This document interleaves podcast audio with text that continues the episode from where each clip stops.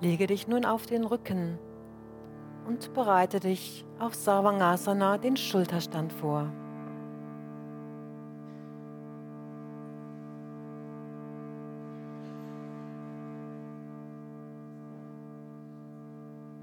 Schließe deine Beine.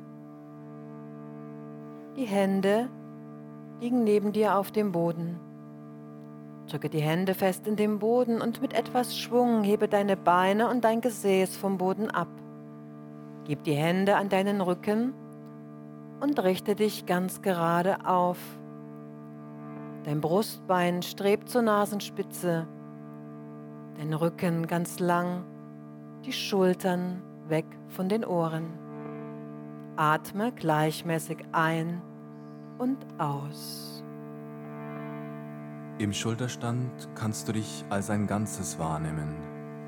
Du bist ganz, ganz in Bewegung. Alle